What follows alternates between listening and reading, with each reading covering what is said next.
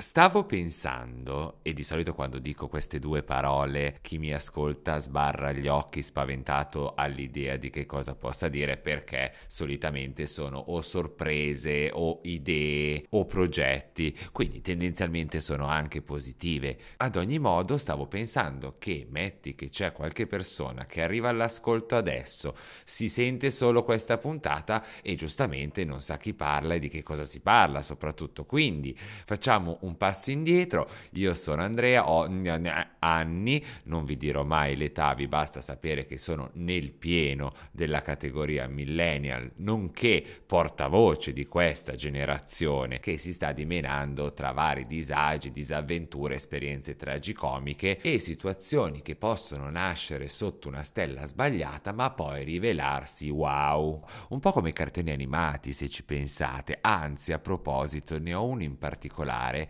i cui protagonisti sono la principessa Odette e il principe Derek e già spero che con solo questi due nomi vi ho fatto capire di che cosa sto parlando e poi una trama super romantica, strappalacrime con questa canzone che si cantavano loro due che ti faceva innamorare, poi appena finiva tornavi cinico come prima, ma va bene. Ma il punto focale del cartone animato era il lago, che è anche un po' l'ambientazione, guarda caso, della la puntata di oggi. La voce dell'amore di te mi parlerà. Devi mandare la sigla. Ok, ok, dalla regia mi dicono che sto andando un po' lungo con i tempi, scusate, ma sognavo di farlo da una vita. Sigla!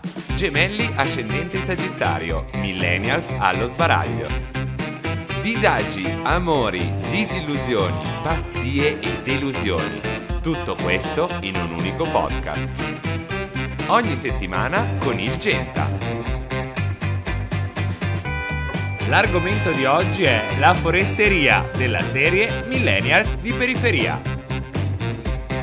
Vi ho fatto un po' credere che questa puntata sarebbe stata all'insegna del romanticismo e invece no, vi ho un po' mentito con l'intro, perché l'argomento di oggi che avete ascoltato nella sigla parla anche di lavoro e sì perché non c'è podcast di millennials che non parli di lavoro, perché è uno dei grandi topic che ci interessa particolarmente. Molti di noi puntano alla carriera, altri puntano alla famiglia e questo c'è sempre un po' stato passato. La differenza è che noi siamo nati con la tecnologia, eravamo principalmente teenager quando ci sono stati i primi cellulari e oggi a 30 anni ci ritroviamo in un mondo in cui abbiamo scoperto che si può fare anche altro al di là del posto fisso tanto acclamato. Ci sono alcuni di noi che la tecnologia non la vogliono manco vedere, che sono rimasti a Facebook e io vi voglio tanto bene ragazzi trentenni, sappiate che ci sono anche altre applicazioni Instagram, TikTok e TikTok non è solo per adolescenti, parentesi, e poi ci sono invece quelli che ci si sono buttati a capofitto, che sono riusciti a reinventarsi e a sviluppare una nuova professione anche grazie ai social. Chi più chi meno quindi ormai ha qualche anno di esperienza in ambito lavorativo e quindi la domanda sorge spontanea qual è il posto più particolare, più strano in cui avete lavorato? Ve ne dico due dei miei che mi vengono in mente. Il primo è a Golfo Aranci in Sardegna e in realtà più che strano era una figata pazzesca. E il secondo, anche figata pazzesca, in Etiopia a milioni di chilometri dalla capitale Addis Abeba. Poi ce ne saranno sicuramente anche altri che non ricordo oppure che non era strano il posto ma le persone che ci lavoravano.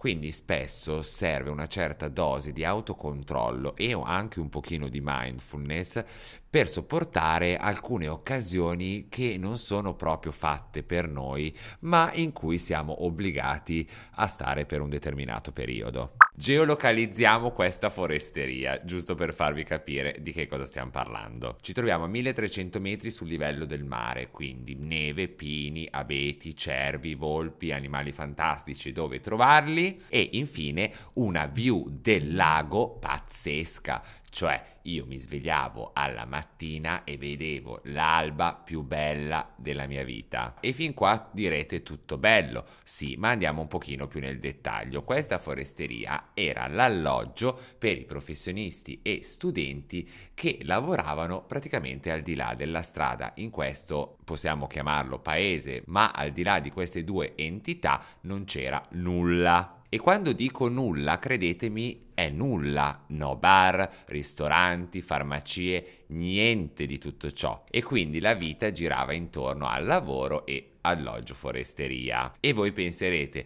beh, se la foresteria è bella e accogliente, perché no? Però diciamo che non la definirei proprio così. Mi verrebbe più in mente che ne so, rustica, ai limiti della sopravvivenza a tratti. Ecco, una sorta di ostello ex scuola per farvi capire, con camerate e bagni e cucine in comune. Pros and cons della foresteria, vicinanza al lavoro 100 metri, compagnia piacevolissima, natura totale. Cons, prima forma di vita 40 minuti, privacy poca lavoro all day long. Quindi, a meno che non sei un amante dei momenti in solitudine, dopo un po' decidi di andartene, giustamente. E la media dei frequentanti della foresteria è di tre mesi, tranne due persone in particolar modo che vorrei citare, Cristina e Paolo, che sono entrate nel palmarès dei più stoici. Io mi sono fermato a due mesi, non ce l'ho più fatta, ragazzi, che vedevo di. In realtà, poi questi due mesi sono stati molto utili per me a livello introspettivo. Anche poi ho iniziato a fare questo podcast, tra parentesi, e anche altre attività che in un'altra situazione non avrei mai fatto, verosimilmente. Vogliamo dare quindi tre stelline e mezzo come nelle migliori recensioni alla foresteria? E diamoglielo. Vogliamo dire che sul curriculum puoi mettere di aver ampliato le capacità di adattamento e di problem solving? Diciamolo. Vogliamo dire che non vale la pena lasciarsi scoraggiare davanti a situazioni di disagio e invece approfittarne magari per farsi venire nuove idee? Assolutamente sì.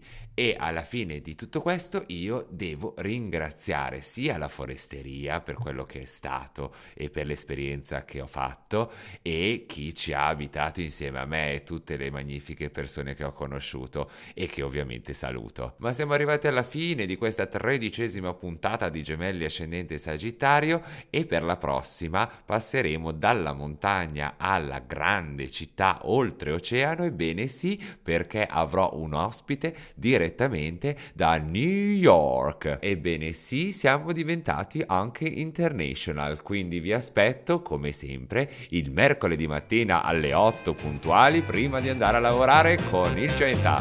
Ciao a tutti!